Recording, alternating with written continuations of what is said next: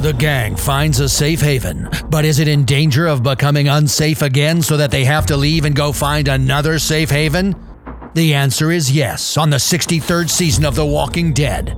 But first, questionable material with Jack and Brian. You're listening to Questionable Material with Jack and Brian, a mostly improvised podcast produced in New York by Jack Helmuth and Brian Sack. QMPodcast.com.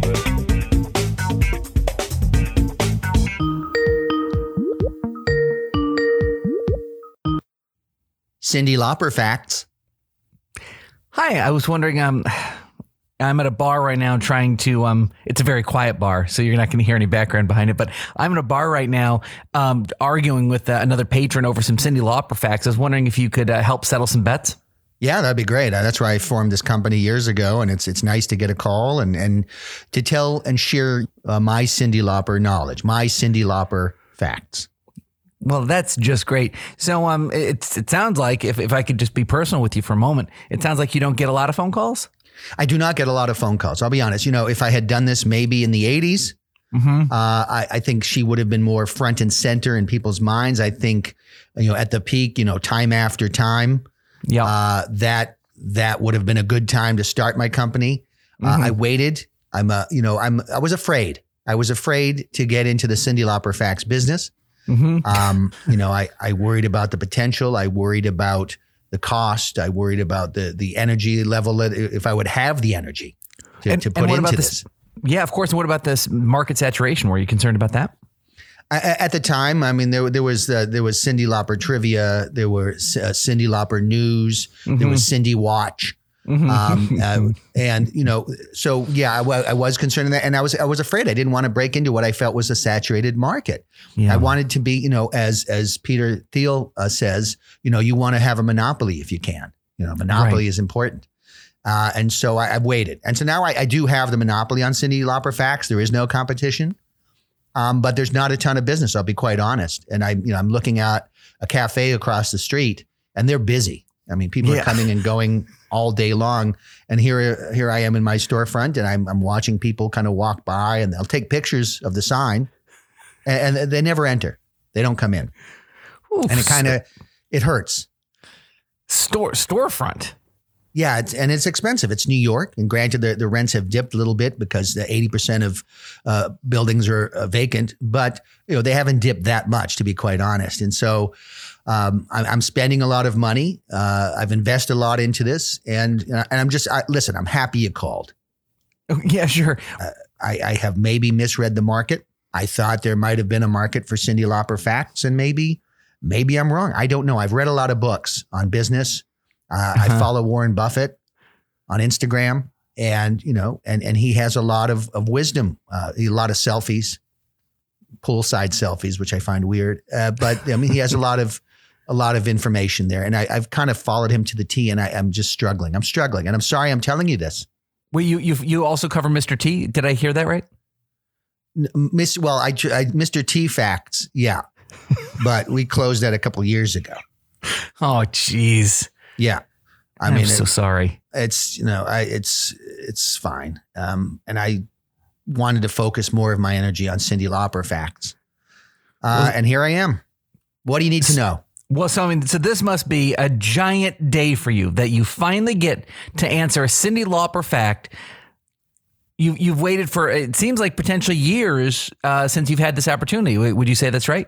Uh, uh, yeah, it's been three years and almost six months. Three years and six months. Three and a half years. Yeah, yeah. Wow. Well, I mean, here you go. I'm I'm ready. We're we're here in the bar, um, ready to have you finally ply your trade. Okay, what do you want to know? Okay. When did Girls Just Want to Have Fun come out? That's her. Hey, Brian. Hello, Jack. Hi. What uh, what's new in your life, there, buddy? Let's see, Jack. Uh, guess what? My darling, darling German Shepherd did. Um, probably uh, rip the neck out of a mailman. Almost. Okay. So barking again outside. Mhm. And then I see that there's a deer on the property again. Oh no. And I'm thinking to myself, this can't be happening again. And she chases mm-hmm. the deer into the brush and then comes out running because the deer's chasing after her. Whoa. And then she turns around and goes after the deer, and the deer jumps into the deer fence and rips up its poor little deer face. Oh God. And then it hooks its deer antlers in the fence. And now the deer is stuck. Oh. So my brilliant dog, she's charging at the deer, which is now kicking.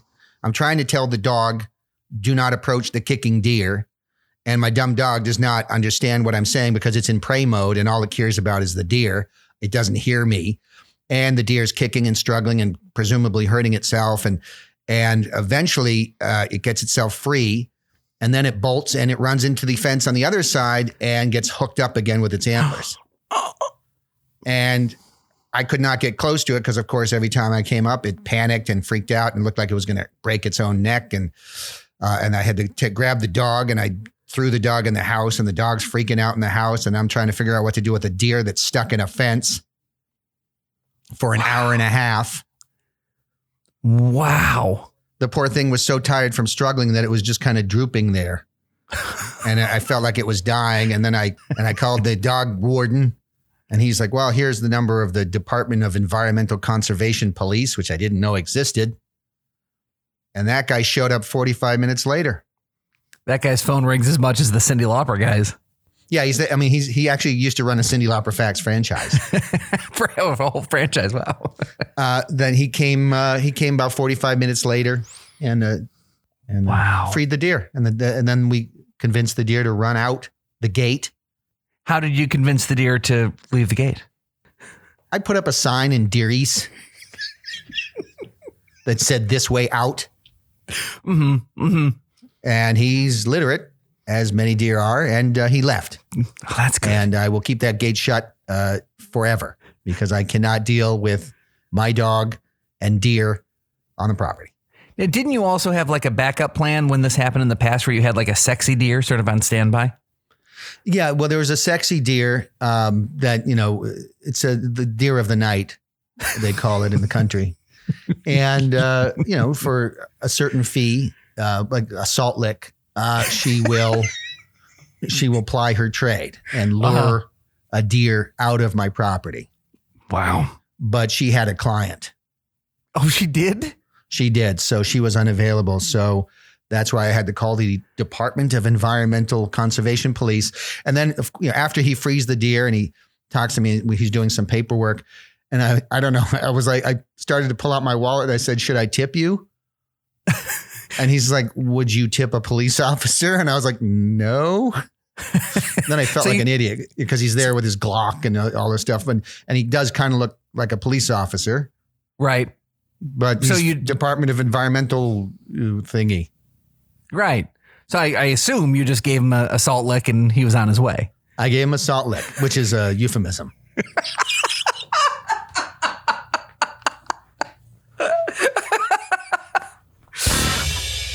What's going on with you?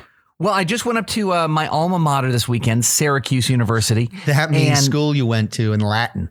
Yeah, yeah, good. That's right. That's the school I went to, and uh, where my mom went to, and my aunt went to, and my grandma went to, and got Legacy. married. Legacy, and uh, got married on the uh, on-campus chapel. I'm alive because of Syracuse. So when your kid is college age, like mine Yep. is now, Yes. um, is Syracuse going to be like the only school you're interested in?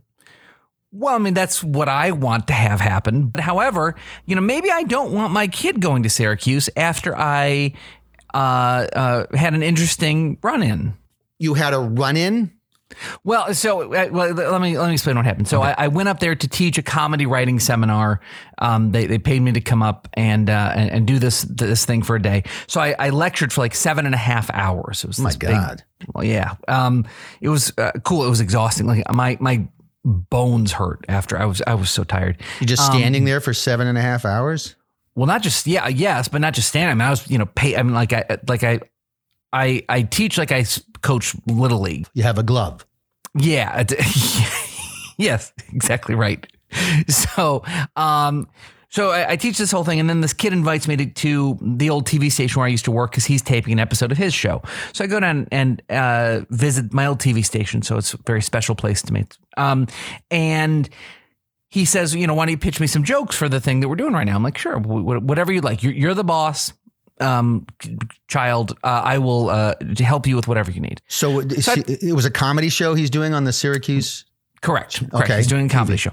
Okay. And so, um, so I pitch. So he's doing some sort of joke about like endangered species, and in Okay. comedy, it's generally uh, considered that the more details, the funnier. It's it's funnier to say instead of you saying I'm going to go get a soda, it's funnier to say I'm going to go get a grape soda. That's just instantly funnier. The d- small little details make people laugh. So I, I pitch him this little joke about how uh, instead of endangered species, that, that where the, the dining hall is serving endangered species, I see I pitch some sort of silly half a joke where it's um serving a, a red panda sandwich, and so the graphic would be uh, like a, a big fluffy panda in between two slices of Wonder Bread. Right. Like a funny little graphic, and yeah, yeah, pretty funny. And and he's like, oh oh, uh, yeah, I'm not sure that would meet our code of conduct. Like what, what code of conduct? What the hell are you talking about? He's like, yeah, oh, yeah, with race and uh, this and I'm not sure. I'm like, what? What what's this have to do with race? It's just a red panda sandwich, just like a graphical thing. And it's like, yeah, but I'm, I'm like, you know, we really try and stay away from things that might offend people, and it's in the code of conduct. At a student-run TV station, What is This kid- the code of conduct that would prohibit a panda joke? uh, panda, this kid was afraid to just tell a joke on his comedy TV show. Uh, it uh, it demoralized me. I I haven't been able to stop thinking about it. Like I'm driving home for four and a half hours, and I'm just thinking about this kid and whatever this code of conduct is, where he is afraid to make any joke that could ever be adjacent to problematic. I, oh, Yeah, I'm, I'm struggling to find to figure out what a panda sandwich, uh, how who would be offended, why that would be offensive. That's insane. I, I don't know. That's depressing because I mean, I was I had my college comedy show, and our college comedy show is called the Nothing Special, Mhm. and and I mean, I'm sure a lot of the stuff we did was problematic in you know today's terms, but you know what? It was a funny show, and the people from the show, uh, one's at Bill Maher, and one's writing for Family Guy. And um, you know they've they've actually done comedy afterwards. I don't. If you're afraid of doing panda jokes, I'm not so sure your future in comedy is going to be uh, productive. Uh, my show that I had in college had me. I obviously went and did SNL and all the shows that we've talked about in the past. I had a Letterman, a future Letterman writer. I had uh, our director now runs a major production company. So, I mean, again, same with you, sort of like top tier Hollywood talent.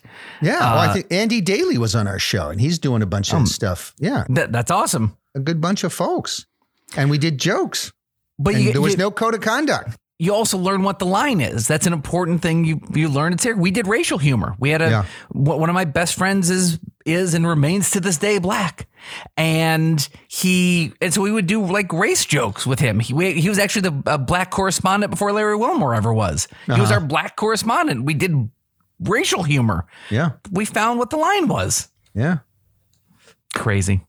I'm sad for the future of comedies. Yeah. Oh well, Oh well. Screw it. I got mine. I got mine in. Hey Brian. Yeah, Jack. Do you remember how uh, in the uh, 90s, David Letterman hired uh, Craig Kilborn to follow him, his show? And, and, and, the, and the reason that, that, that Dave had Craig behind him is because he was absolutely no threat to him at all. That there's no no universe, no no alternate reality where Craig Kilborn could ever do a better job than David Letterman and therefore usurp him and take his show. Yeah, uh, Craig Kilborn was the original Daily Show. He was the original Daily Show, but then he went over to the CBS 1230 slot. Yeah, So he followed Dave. Dave handpicked him because everyone knew that um, Dave was just picking someone who would be no threat to him. What I think is happening is that's what Joe Biden is doing with Kamala Harris. That is why he chose her. yeah. Well, you don't want to be usurped by uh, you know whoever's underneath you, so you you Mhm. pick somebody. That's why you know there's that's Dan Quayle. You know that guy was not going to out out Bush Bush the elder. Yep. He was not going to be taken over anything. Yep. Uh, yep. That's why uh, Hillary's choice was what Kaine. oh, Who was that? I mean, just a big nobody, right? terrible. Yeah. Terrible. So yeah, that's what you do. You always pick somebody who's not not a threat. That's why uh, Obama chose uh, oh Joe Biden, there you go. and now Joe Biden gets to choose oh Kamala. Yeah, there you go. And and it's the it's the circle of not life, really. That's right. It's the Yeah. circle of blah. The circle of blah. But you know, so that that, that sort of got me thinking because Kamala's been in the news a lot lately. Her her approval rating numbers, her uh, she is just not a, a very popular or well liked person right She now. She is not, and you know, the, and the reason is obviously racism, Jack. Racism. Thank you, Brian. Yes, it, it there can be no other explanation for the dislike of Kamala Harris other than uh, racism. That's why Yep. she was like the the lowest performing uh, person in the primaries Yeah, that's right. because people hate women and they hate uh, women with a, a black and uh, Southeast Asian backgrounds. Especially Democratic primary voters. That's right. Those people, the biggest racists of them all. Absolatra. Yep, absolutely. So that really can be the only explanation. Yes. Joe Biden has uh, almost exactly uh, the same uh, disapproval ratings, but that's not racism. Almost the exact same number, but that's not racism. He's a doddering old white man. Yeah. So he just deserves bad approval ratings. See, I'm glad. I'm glad you get this. Now, uh, I bring this up because if I'm remembering my history correctly, you wrote the book on Kamala Harris. Is that right? That's right. Yes, I did. Yep. I did write the book on Kamala Harris. It- It's the definitive uh, book. Uh, Geez, I'm I'm terrible at these things. I should remember the titles of things. Were- Can you remind me what the title of your Kamala Harris book is? Uh, of course, I can. Uh, it's called the Kamala Sutra.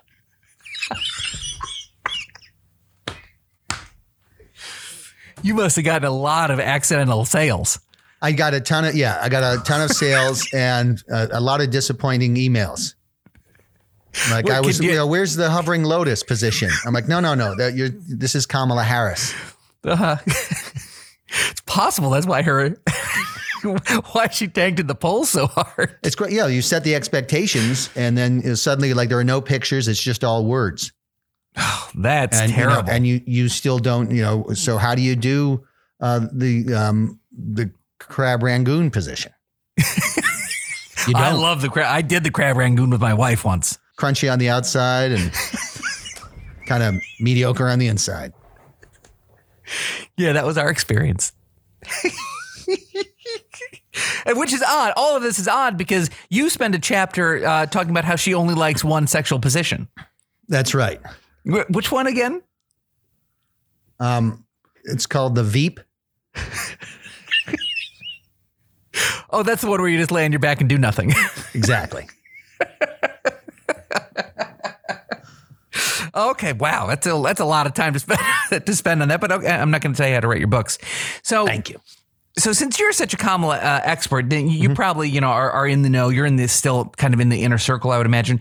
I was wondering, um, you know, if we could talk about what what the plans are for Kamala in the future to sort of rehabilitate her image, and and some of the, the plans that you guys have for her uh, moving forward, or, or her people have uh, moving forward for her.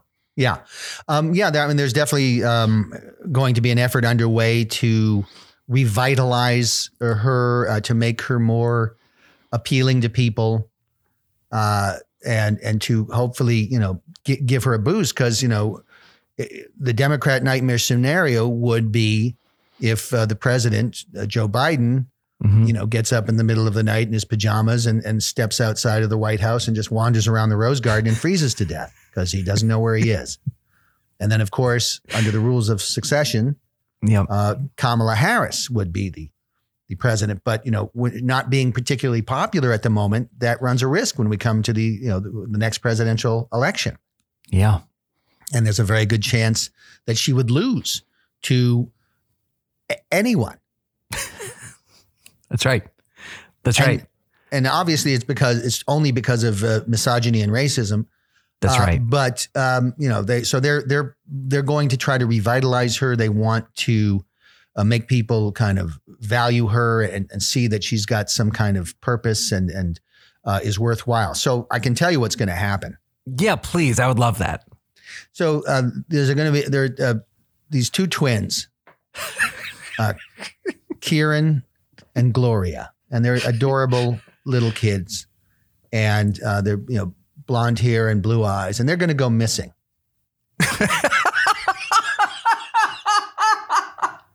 Oh my gosh, what? They're going to go missing, and it's going to be the saddest thing, and it's going to dominate the news cycles. Where are they? Where are they? Where are Kieran and Gloria? Where are Kieran and Gloria? And it's going to be all over. Joy Reid is going to actually stop saying stupid things and just focus on uh, Kieran and Gloria. Where are they? Wow, they're taking this seriously. Yeah, and so it's going to be it's going to die, and, and then suddenly there's Kamala, and she finds them. Uh, they're in in a cave, Oh, she finds them in a cave. in a cave in Wyoming, and there's just it's just going to so happen there's going to be a, like all the media are just going to be gathered outside of a cave entrance for no reason, and she's going to Uh-huh. stroll out of the cave with these two adorable kids. Wow. And, you know, they're a little worse for the wear, but they're alive. And she's just going to step outside. She's going to go, I found them. and, and what? yeah, she likes to cackle. And and then, you know, people are going to be, oh my God, she is good. She found these these adorable kids. Wow. That's uh, uh, really so. right, so she'll then uh, what like return them to their uh, their mother's loving arms.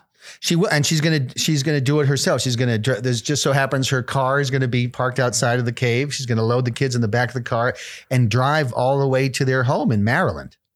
Wow. Yeah. So, uh, so quickly, can you sort of describe to me how um, your the government plans to uh, obtain the kids? Well, um, you know, you've heard of uh, SEAL Team Six. Yes, of course. Well, Playground Team Six is a highly trained group of uh, military operators uh, who specialize in, in abducting children from playgrounds for political purposes. So that's a group.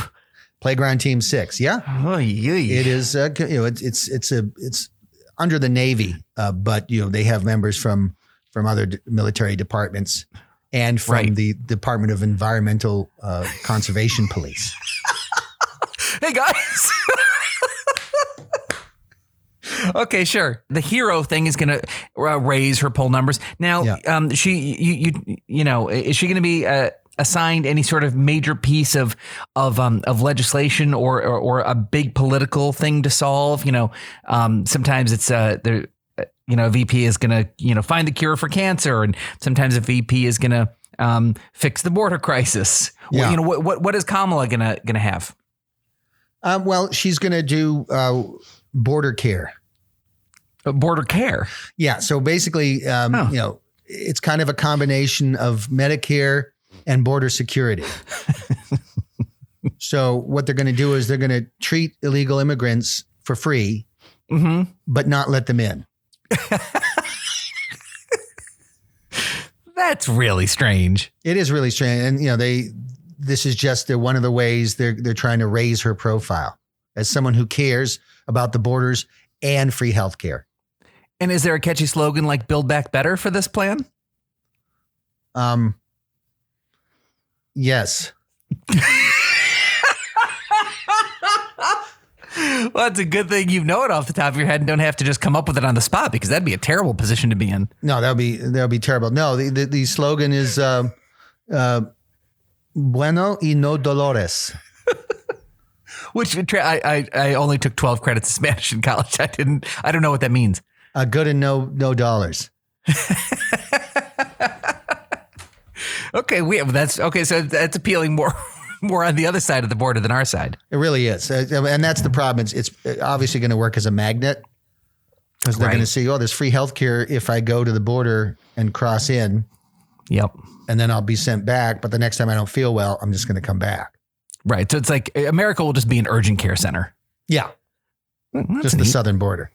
Okay, well, I'm not sure how that's going to help get her votes, but um, okay, that, fine. And you said, um, uh, you know, I know, you know, I- the other night you, you talked in your sleep, and I, I, you said something about that they're going to show her softer side.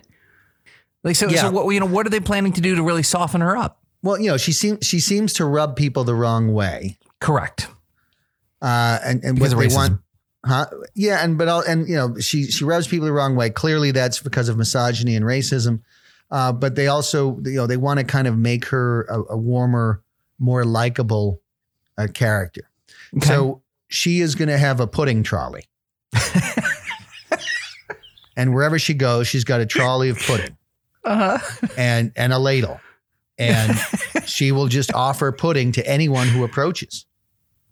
So if you come up, she'll and it'll just say uh, the VP pudding mobile, and and and then and she's gonna just offer pudding to anybody who wants it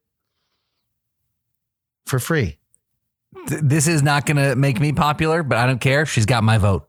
There you go. Finally, my, my final question is uh, obviously they would still love for her to be um, to succeed President Biden. What are they going to do to make sure that uh, pre- the president gets out of uh, uh, Kamala's way so that Kamala can sort of take over the Democratic Party? Well, have you heard of SEAL Team Six? yeah, yeah, I, st- I still have heard of them. Yeah. Well, there's uh, Elder Care Team Six. Oh my gosh, what did they do? They're tasked with uh, basically performing uh, military operations where they uh, take people and put them in facilities. uh, so what they've Okay. done is they've they've actually out in the desert they've built a life size reconstruction of the White House, Uh huh. and they've they've really uh, they've war gamed this uh, for for months now, and so it's going to be a very smooth operation where these stealth helicopters come in, land around the White House. They come in, uh, and then they they escort the what they're calling the package into the helicopter, and they bring him to an assisted care facility in right outside of Bethesda. Uh-huh. so they, they're going to probably wait to make it as painless as possible. Wait for the ideal opportunity, like when he's at a climate summit asleep, and just sort of scoop him up, just gently scoop him up, and just Yeah. take him right to Bethesda. Yeah, so that it's less traumatic for him and less work for them. Yeah. Because when he's when he's out, he's out. Hey, Brian. Yeah, Now I know you are a giant fan of music. I love music. That's so cool. That's so It's- relatable. you know It what? really- you know what I always say, Jack. what do you always say? I say it's music to my ears. That's great. You're just delightful. So now I, I know you get hired a lot by, you know, um, places like Rolling Stone and Mm-hmm. uh, the Billboard and stuff to, to do a lot of work because you, again, are such an expert. But I I know that on a personal level, you are an enormous fan of Prince. Is that right? Yeah, I love Prince. My Mhm. little purple pal, I call him. And, and you started the, the a, a Prince uh, appreciation group. I did. It's called Purple Rain, but R E I G N, Jack. It's cool. Yep. I get it now. I get it. Well, that, so so you're you're the right person to. So I I- I was thinking, you know, Pr- Prince has been on my mind. I, I heard a few of his songs on the radio uh, Yeah. driving back from Syracuse the other day, and um, I was thinking like, oh my gosh, Brian probably knows all the stories behind these songs. And I was wondering if you could sort of maybe give us a little uh, a little history on on some of um, uh, Prince's biggest hits. Oh God, yeah. I mean, I, I, yeah. I mean, talk about me memorizing his discography. I mean, come on. Yeah, absolutely. Um, so I always wondered about this one. Uh, When doves cry. Yeah. That's a strange thing. What? So wh- wh- why? Where did When Doves Cry? What what's happening in Prince's life that made him write that song? Uh, well, it's kind of a sad story. Oh, So geez, Prince- Okay. Um, well, Prince, you know, I, a lot of people don't know this, but you know, he was bullied. He was he's a short gentleman. hmm He was not a tall person. hmm Uh, he was he was short, and and he was bullied for that, and that made him sad, Jack. Right. And he took it out on what he thought were pigeons. and so he would see these little feathered creatures, and he would call them names, and they would just look at him and be like, "You're a dumb pigeon. You're a dumb pigeon. You're just a stupid pigeon." And these poor poor doves would would look at one another and say, "He doesn't even know what we are. We're nothing. We don't exist. He's erased our identities. We've been marginalized." And then they would cry, and that was inspirational. so he somehow got off on their pain and, and wrote a song about it. Yeah, he he he. I mean, he thought they were pigeons. Ultimately, he got corrected because he he he was singing and he was pointing uh, to his, and he was saying when pigeons cry and he was pointing and somebody was like, "Dude, they're doves." Uh-huh. And he's like, "Okay, well that works better anyway Yeah, yeah. musically." No kidding. And and he used to ride a, a dove bareback to get around. Is that right? Yeah, he. I mean, he. Um, you know, it was a large dove, but it still wasn't big enough for him. And the poor thing would just like, you know, he would he would he had a dove saddle, Yeah. and he would sit on it, and he he would giddy up, and the poor dove would just like strain and strain and strain and just like you know d- try to fight him off. It was it was an awkward scene. Uh, you know, and this was before everybody had a camera on their phone, so there was no Yeah. real video of it, right. which is a shame because it sounds tremendously comical. It, it, it does sound that way. I mean, I, I can see that a little person like Prince would sort of see and think that to scale, he could probably ride a pigeon away. Yeah, no, he. I mean, he he thought uh, flamingos were like Tyrannosaurus rexes. like he was he was a small individual. He was very small, Yeah. Boy, I bet Very that probably talented. influenced him. Yeah, very, talented though. super talented. Yeah, he really was. Um, well, that's that's that's great insight, Brian. Thank you. Um, what about um, you know, I, I think my favorite Prince song is "Let's Go Crazy." Yes. I love that song. I have that uh, on a number of my playlists. Uh, tell us about "Let's Go Crazy." What what happened there? Just I, I love facts about uh, uh, songs that I love. So he lo- you know, he loved kids, um, and he, originally he was a preschool teacher, and uh, he would come into the preschool with a can of lead paint, and he would just give every kid a little teaspoon of lead paint, and then just say, "Let's go crazy," and then they'd all like do this dance, and. You know, over the course of the, the full year of preschool, um, these kids suffered tremendous neurological damage. Uh, and they, you know, by the end of preschool, they were in fact uh, crazy, Yeah, and that was the genesis of that song. oh, man. So he wrote "Let's Go Crazy" about um, about poisoning children with lead paint, Yeah. just so they can have sort of like a funny party. Yeah, he just liked, you know, because he, he saw their expressions. He thought that they were. He didn't realize it was actually uh, they weren't really smiling. It, it was like a neurological tic. But he he interpreted that as them having a great time, and he wanted them to have a great time, and he wanted Right. you know preschool to be fun. Right. So it wasn't necessarily as malicious as it may seem in in, in a court. He never intended to harm these kids. You know, Right. he he didn't realize that you know, a teaspoon of paint was a bad thing. Well, you can't blame him then. No, he's innocent as far as I'm concerned. I know he had a, a lot of trouble Yeah. for some reason um, recording a Little Red Corvette. Yes. What, what was what what happened in, in, in the recording session? What what's the story of recording Little Red Corvette and, and why it was so darn difficult? So he's in his booth, Mhm. isolated from the rest of his band because you know, that's how you do it in, in the recording business.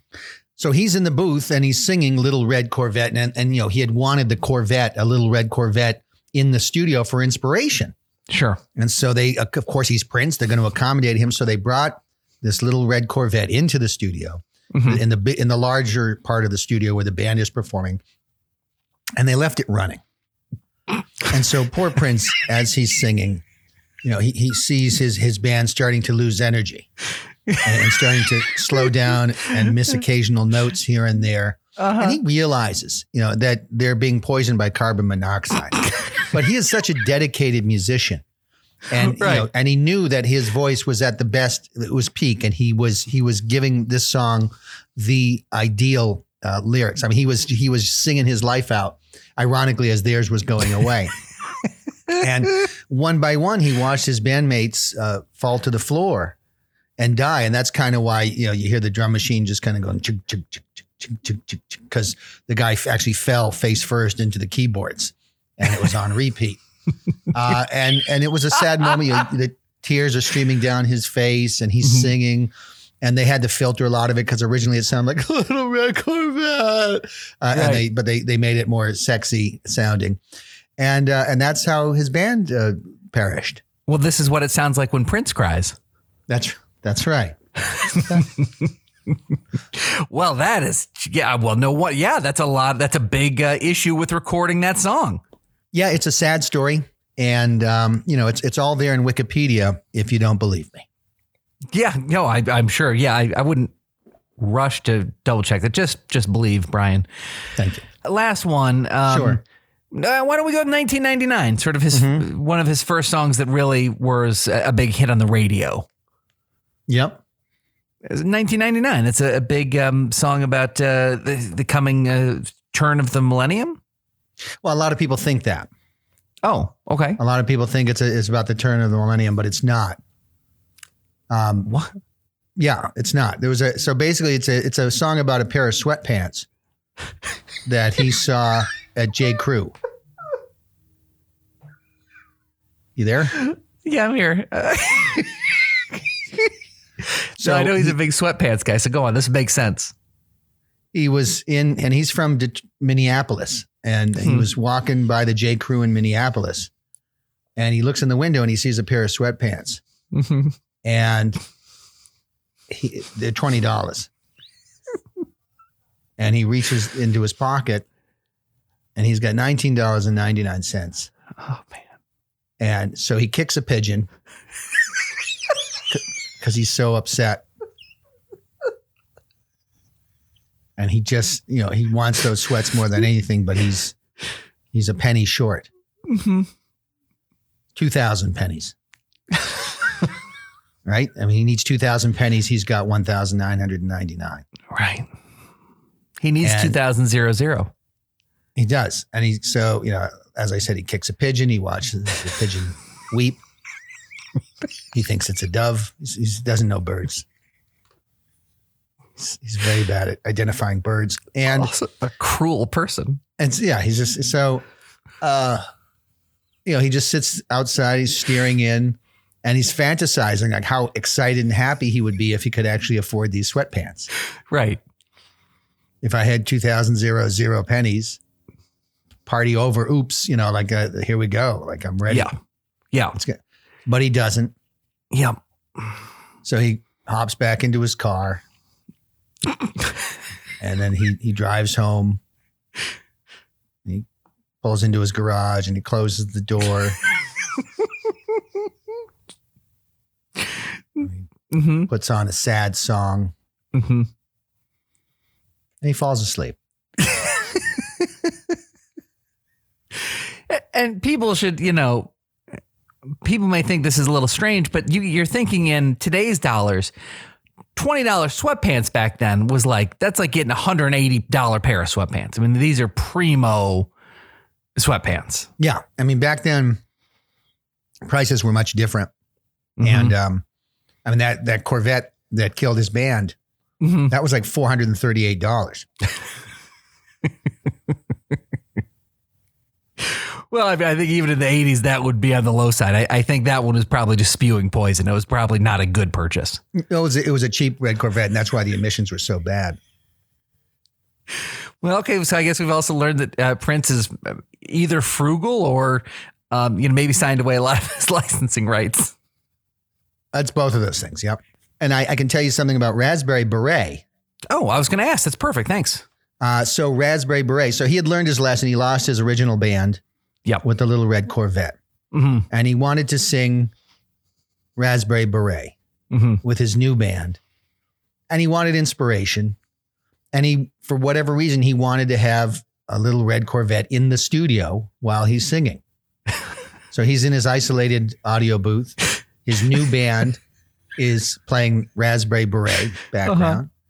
and he's got his little red Corvette for inspiration. But he's smart enough now. He he the, as soon as they pulled that thing into the studio, he, he's like, "Give me the keys now." They turned it off. They gave him the keys. He's got the keys in his pocket, Nice. um, and he's singing away. And he's secure, knowing that he's not his band will not perish from carbon monoxide poisoning. Yep. Unfortunately, the vibrations from the bass knock the stick shift into neutral. And this little red Corvette, as they're playing, uh, it slowly uh, rolled through the studio and one by one uh, crushed the members of his new band un- under the, the, the wheels. And he sees this and he Uh-huh. starts crying again. And you can actually, in the original, they had to filter that too. And he, you know, he didn't want to stop singing. He's a consummate professional, Of course. he- but he's watching his band being rolled over in slow motion hmm by this Corvette, this killer car Yeah. that has that has murdered two, two of his bands, uh, two incarnations of his bands, and So- you know, and it was the inspiration for "Screw You, Corvette." yeah. Maybe that wasn't released. I, yeah. Okay. It was never released. yeah. was that why his band eventually became the Revolution? Because they were re- revolting against um, being murdered all the time? No, no, that's actually referring to the revolution of the wheels as they rolled over his second band. Oh, that's so sad. I didn't- see. These are the things. This is why you ask the questions. This, right is what here, you, you don't ask, you don't know. man, That's what I always say. Man. And where, did did he try to run in and save them? But like the the keys of the Corvette were like acting like an anchor. He's such a little person that he was anchored to where he was because the keys were in his pocket. Yeah, there was actually a monkey paw uh, keychain ball attached to his keys, and that was Uh-huh. just super heavy for him, Yeah, and it just weighted him down. Sad. that's so sad. Man, well, at least we know where Travis Scott gets his inspiration. Jack, Brian. I have a friend. His name is Brad. Okay. Brad's a director, Jack. Yeah, I know. And you know this. And he, he sees in you, he, he thinks you are one of the more talented actors he's ever seen, but you have just not yet landed the role for you. Yeah. Uh, he keeps throwing opportunities your way. Um, and of course, he's a very demanding director. He requires people to audition for him cold. Yeah. He requires that they are uh, professional in their read mm. and that they stay in character. And, and you know, that's probably the most important thing to him. You've got to be in character all the time. Yep. And, and when you fail that, you fail the audition. And it's sad. It is sad. It's I've failed a lot of these, and it it, it never feels good. I'm going to be honest with you, because I would really like to land a role in a movie. Well, I've got one I'm sending you right now. Okay. He would like you to read for this, Jack. This Okay. movie is called God's Plan. And it's a new movie for Netflix that Brad is directing. And he Ooh. thinks you would be fantastic for the role of James. James. Okay. Mm, I mean, I would love to get some of that um, uh, Netflix money. So yeah, great. Well, uh, then let's give it a shot and Okay, see I- what happens. Let's do that. I just opened it, uh, of course, uh, to honor Brad's request. I have never read this before, so I will read it cold. I will be reading the role of, I'll tell, you'll see. You'll oh, see. Oh, okay. Okay. Okay. Okay. Stop yelling All at me. All right. I'm not yelling. All right. Exterior, New York City street, day. James, that's the role you're reading for, Cool. waits for the walk signal and then begins to cross the street. He hears a bike bell and turns to see a man on an e bike headed straight for him at a high rate of speed. Oopsies. The bike strikes James and he hits the ground. A dump truck runs over his head, crushing it. Everything goes black. Cool. James, exterior, clouds. James wakes up and is standing on clouds. God is standing there looking at him. Where am I? You're in heaven. You died. I died? Yeah, you walked in front of a delivery guy on an electric bike speeding the wrong way down the street and not even using the bike lane. Straight to hell with those guys, by the way. Uh, who are you? Who else? I'm God. Nice to meet you, James. You're God? Yeah, that's right. I, I, I know, I know. You were expecting someone more uh, godlike, am I right? well, no offense, but I had an image in my head and you weren't it. I know, I know. Big bearded guy on a throne, am I right?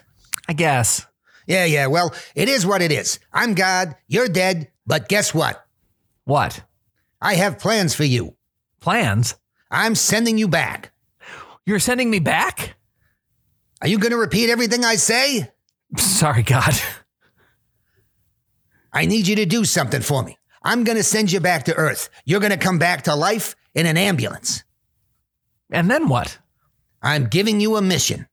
Oh, I've always wanted to have a mission. A life without purpose seems like the saddest thing of all. Yeah, tell me about it. Hunter Biden, for example.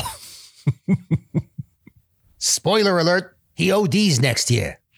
Oh, good. I win the office pool. So you come back to life in the ambulance, and then you have a mission. Okay. What's my mission? You need to warn everyone that the world is coming to an end next week. They need to get good with me and get their affairs in order. Got it? I do. Tell everyone that the end is nigh. I have a mission. You do. I'm sending you back. Three, two, one. Everything goes dark. Interior ambulance. Ben, the EMT, sits in the back of the ambulance next to a body bag with James in it. The body bag begins to stir. It gets Ben's attention. Holy cow, this guy might be alive. Ben slowly unzips the body bag. James sits up. A miracle to Ben because of the incredible trauma James suffered to his head when it was completely crushed by the dump truck. Gum slubs burf im weeb. What? Gum slubs burf im weeb. Lie down. Your entire head was crushed, and I, I don't think you even have a tongue. Gob slevs burf im weeb. Conserve your energy, sir. Gob slevs burf im weeb. I can't understand you. Your face was completely destroyed. Ob gob, ob gob, gob serb herb eb neb weeb. Og gob heb meeb. This is terrifying. Gob dabib. God's plan wasn't very good. You know, he doesn't write them. He just directs them, Jack. You know? Yeah, but choose. Well, yeah, but he, no one's forcing him to choose these things. Well, it doesn't God should matter. have chosen the guy whose face wasn't crushed. Uh, that's a weird one, huh? That's a weird one. Duck on it. You didn't get it. It's yeah, okay. thanks. I know. I'm sending you a new one, though. You got another chance. Okay. Just send it to you, Jack. All right. This is exciting. I think you're going to like this one. okay. All right. Because this is a new, uh, it's a Marvel movie. Okay. Yes, there we go. Because you know, Marvel likes making superhero movies, right? Yep. And, and they need more superheroes. And now Brad's directing this newest Marvel film where they, they're going to be introducing a new superhero. And Ooh. Brad thinks it's right up your alley. Well, that's awfully darn exciting. Yeah. It's called Master ju- T. Master T. I just hmm. got it. I've just opened it. I've never read this thing before. All right. Let's audition for it, Jack. I hope Okay, you get great. the role. Thank you, buddy. Interior bank lobby day. A thug pulls a shotgun out of his trench coat and racks it. All right, everyone, get down on the floor. Nobody try to be a hero because it won't end well for you. I promise. Stop right there. What did I just say, punk? You have two seconds to hit the floor or you're going to get a shotgun to the face. Understand? The thug racks his shotgun again because people who write movies don't understand how shotguns work. Yeah, I understand, but now you need to understand something. Master T approaches the thug, unafraid. Unfortunately for you, Mr. Robber Man, I'm a new Marvel superhero. Oh, yeah? The thug racks his shotgun.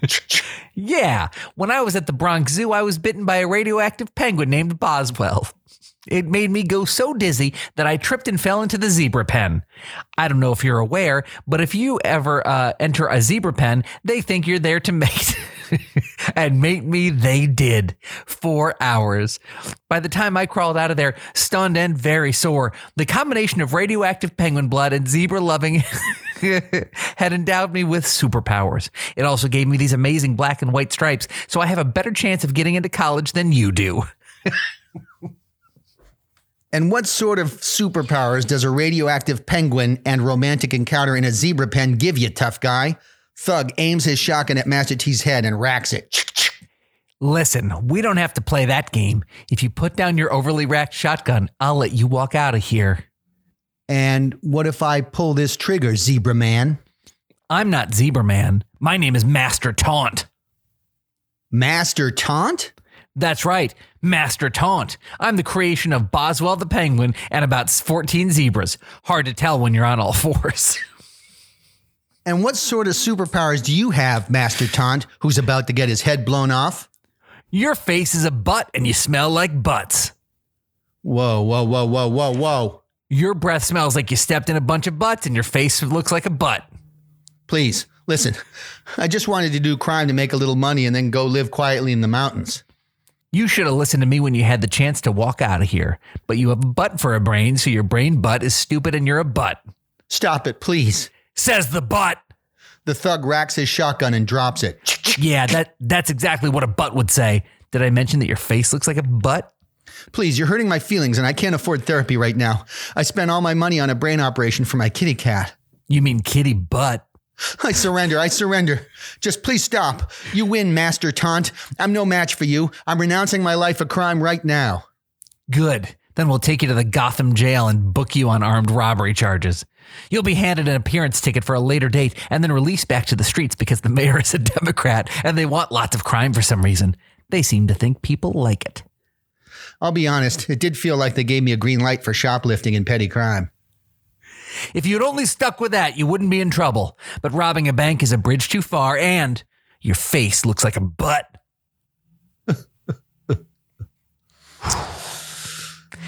Man, I think my biggest problem with that movie that I didn't get is that Yeah. it's uh, it, it- it's set in Gotham.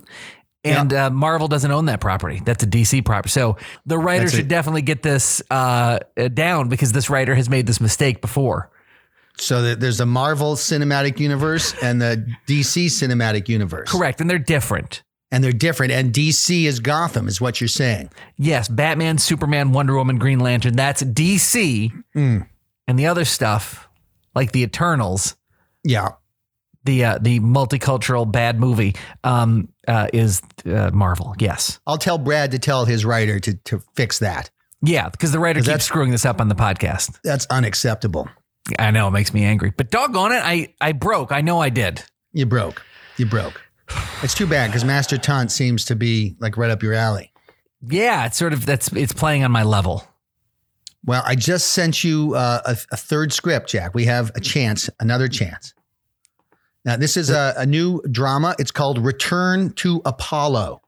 Oh, okay. And it's a drama Brad's directing. It features a return to the moon, okay? And, and uh, the Apollo program is resurrected. And, and Brad uh, sees you for the role of astronaut Jake Johnson. okay. Um, wow, cool. A Yeah. space movie would be really fun. Space is, is going back to the moon in the in the 21st century. Well, that is very exciting. Let me see here. It has not arrived in my inbox yet. That's the only reason I'm having I hope any I sort didn't send it to somebody else. That would stink. oh That would be unpleasant. Did you get it? I've not gotten it. Uh oh. There it is. I got it. Okay. Okay, so like you said, I'm astronaut Jake Johnson going back to the moon. I'm ready. Let's do this. All right. You are astronaut Jake Johnson. That's what you're reading for. Yes. That's what I said. Interior Lunar Landing Module. The lunar module containing astronaut Jake Johnson lands on the moon in the Sea of Tranquility. Houston, thrusters disengaged.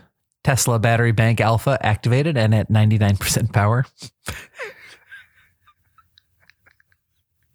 Engaging solar plates to harvest sustainable sunlight. Roger that, Apollo 18. All systems nominal. You may proceed with cool down checklist. Cooldown checklist, Roger. Oxygen reserves at 99%. Scrubber nominal. Request permission to unzip spacesuit and take a peek at Major Tom. Permission granted. Roger that. Unzipping in five, four, three, two, one. Unzipping complete. Have visual on Major Tom. Major Tom surrounded by severe growth. Could use a trimming. Roger that, Apollo 18. Permission granted for engagement of Manscaped Lawnmower 4.0 for the trimming of Major Tom's neighbors. That's one small step for a man, one giant leap for grooming a man's thingamadoodle in a low gravity environment. Roger that, Apollo. Please activate your diddle cam so that we can observe progress. Roger. Activating diddle cam, establishing video link to my dink. We have visual Apollo looking good, looking real good. And I say that as a straight man, just so well kempt. Really makes me proud to be an American. Roger that. I gotta say, the sweet hum of the Manscaped Lawnmower 4.0 makes me think of Buzz Aldrin. Copy that, Apollo. How would you compare my personal rocket pad to Neil Armstrong, Houston? Night and day, Apollo. They didn't have Manscaped's patented skin safe technology back then. His crotch was nicked to bits. Really took the joy out of his moonwalk. Well, I'm as smooth as an alien's chest. We can see that, Apollo. Crystal clear. Vice President Buttigieg has asked if he could congratulate you personally. Roger that. Patching him in, Apollo. Vice President Pete Buttigieg appears on the video screen. Hello, Mr. Vice President. Hello, Apollo. Looking great down there. Wow. We're all rooting for you. Thank you. Thank you, Mr. Gay Vice President. Why? And the best part is, when I went to manscaped.com, I used checkout code QM and got 20% off my entire order and free shipping worldwide, except to the Democratic Republic of Congo. Well, I have to say, I give Major Tom high approval ratings, which is something President Harris and I aren't accustomed to. Thank you, Mr. Gay Vice President. Did I mention you should go to manscaped.com and use checkout code QM to save 20%? You did. I will. Thank you. Wow, it's amazing how clear the video quality is considering you're 225,000 miles from my forehead. I.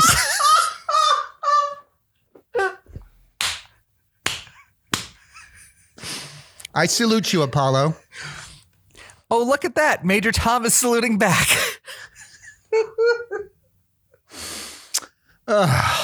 Jeez. God, I, I judge him on his merits. I don't I don't I don't know why we Why does the spaceman have to to call him Mr. Gay Vice President?